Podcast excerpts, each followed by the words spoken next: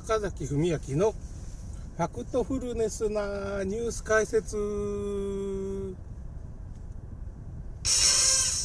えっ、ー、とまあ久しぶりなんですがちょっとアメリカ大統領選がすごい揉めててまあバイデンが不正選挙したんじゃないかって言われててまあ僕も、まあ、Facebook とか Twitter でいろいろ情報を集めてね見たんですがまあ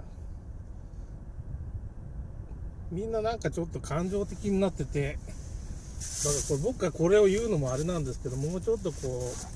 う現実的な方向で考えた方がいいんじゃないかみたいなことになってます。えーとまあ、マスコミっていうか日本の総理大臣なんかもうマスコミの方で朝日新聞系のハフポストとかまあちょっと新聞を全部チェックしてないんですけど朝日系は多分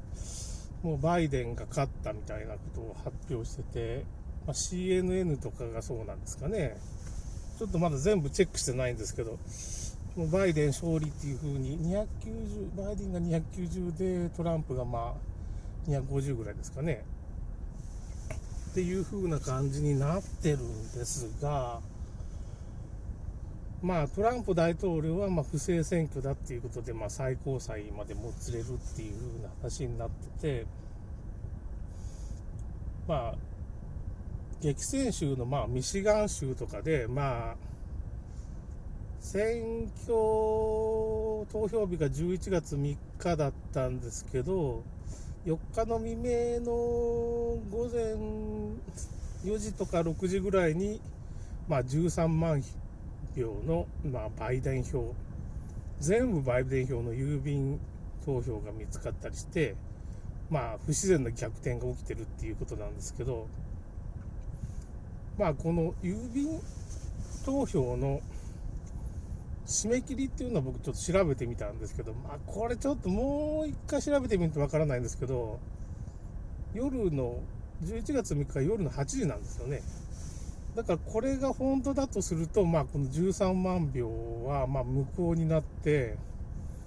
結局ミシガン州っていうのはまあトランプが勝っちゃうみたいな逆転するっていう風な、普通に考えたらね、なるんですけど、まあ、そこはアメリカは州によってその郵便投票の締め切り日がいつなのかっていうのが、すごい重大な問題だっていうのもありますね。まあ確かに、まああの死んだ人がね、投票できるようなとか、二重投票が可能になってて、まあ100%超えてる、もしくは89%ぐらいの投票率になってる州が、まあ、10個ぐらいあるんですけどね。これデマだって言ってるんですけど、まあ、どうもいろいろ、まあ、現地の情報を調べてみたら、どうもそういうことが起こってるらしいんで、まあ、不正投票、不正選挙っていうのがあるのは確かなんですけど、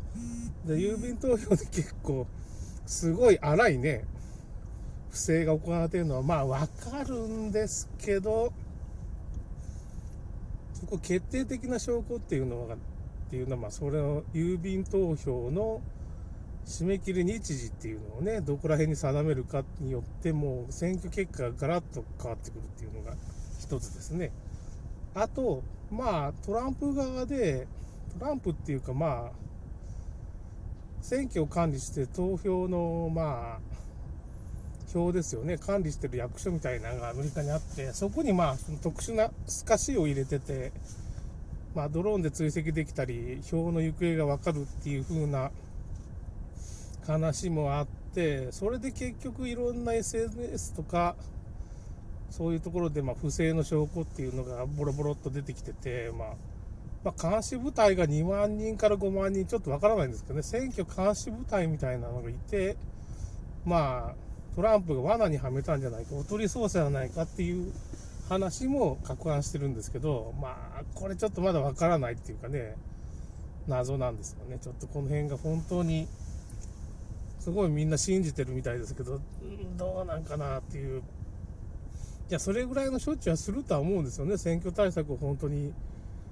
トランプ大統領、どうもだいぶ前からもう郵便投票で不正が行われるっていうことはずっと言ってて、2018年ぐらいにまあそういう組織を作って、まあそういう対策したと。っていうのはまあ、資料としては出てくるんですけど、まあちょっとここら辺もちょっとよくわからないと。で、最終的にこの選挙の行方なんですけど、まあいろいろなことがあるんですけど、この大統領がずっと決まらないまま1月20日だったかな、そのずっと伸びていくと、結局、まあ、法律的に下院の下院の州の代表が大統領を決めて上院の州の代表が投票で副大統領を決めるっていう法律があるらしいんですよね。これまあ裏技みたいな感じなんですけど、そうなるとまあ下院は今、共和党が州は多いんですよね。その議席的には都市部とかあるから、まあどっこいどっこいっていうハーフハーフぐらいなんですけど、だからそうするとトランプが勝ってしまうっていうシナリオも一つあるんですけど、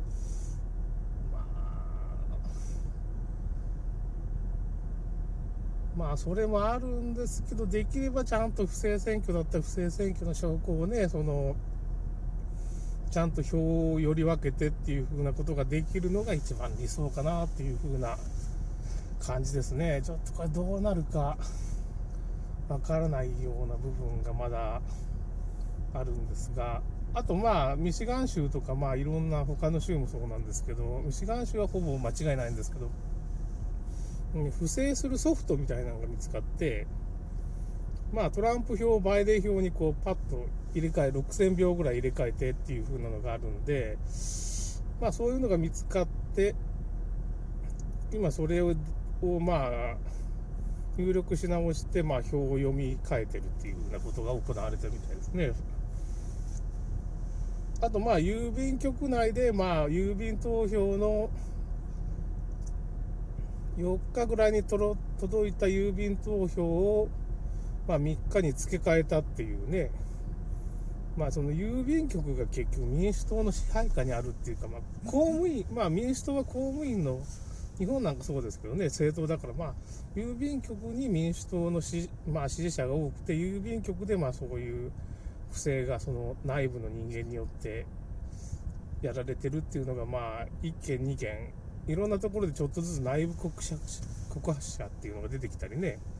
まあ、あとはその民主党が有力数が多いね、州の戦艦が、ま、共和党の監視人をまあ、すごい締め出してっていうふうなことがあって、まあ、この辺はまあ、まあ、枝葉になっちゃう決定的な証拠っていう風な感じにはなかなかならないんですけどね。だからポイントはやっぱその郵便投票の締め切りがいつなのか、どこまで有効なのかっていうような、当日の8時までっていうのがまあルールがまあ本当だとすると、もうその4つの章でね、13万票とかっていうのがボンボンボンって夜中に寝静まった頃と 選挙が終わっても、選挙場閉めようかっていうところになんかフェラーリとか黒いバンで来て、なんか、そのバイデン100%の13万票の票とかをね、数える人たちがいるっていうか、まあ、そういうおばさんっていうかね、その、監視人がそういうのを見たっていう風な証言も出てきて、結構一致してるんですよね、その、票が反映されたのがなぜか4日の選挙の翌日の4日に票が反映されて13万票で勝ってると。これなんか数学的に絶対ありえないようななんか、ことが起こってるらしいんですよね。その、勝ち方がね。物理的にもありえないみたいな勝ち方なんで、そういう州が4つぐらいあるんですよね。だこの辺の票を無効票にできれば、まあ、トランプ勝てるんでしょうけどね、まあ、楽勝になるんでしょうけど、まあ、勝てなくても会員の投票で勝つっていう方法もあるんですけど、なんかそれじゃすっきりしないだろうし、うーん、結構、この、世界政府っていうかね、まあ、ディープスペートとか言われてるところが、まあ、むちゃくちゃしてきてるなっていうかね、そういやー、これすごい強引な、まあコ、コロナと同じなんですけどね、結局コロナを仕掛けた連中も、結局もうこの大統領を潰すっていうのが一つのコロナのね、目的の一つだったわけですね。背後には、まあ、中国共産党とか、まあ、 GAFA、グーグルなんかもすごい今、ツイッターとかもね、検閲がすごいんですけどね、トランプ大統領のツイートが全部消されてるっていうか、あの、削除はされないんだけど、非表示みたいになって、ボタンを押さないと、まあ、見れないような状態になってて、ツイッター社なんかね、すごいな、これはそう、フェイスブックなんかもないですね、なんか。なんかフェイスブックが聞いてきますからね、この本当の記事をツイートしますか？みたいな感じで、非表示になってボタンを押して、まあ、見れて、このツイートってしたらなんか、え、ツイート本当にするんですかみたいなこと聞かれるっていうかね、フェイスブックがね、なんかおかしな。すごいなぁと思って。こんなすごいことが起こるんだなって思ってね、なんか。まあ、ということで、まあ、トランプが勝てる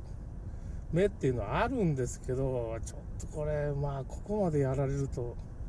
どうなるかちょっと分かりませんね。ということで、今回は終わりです。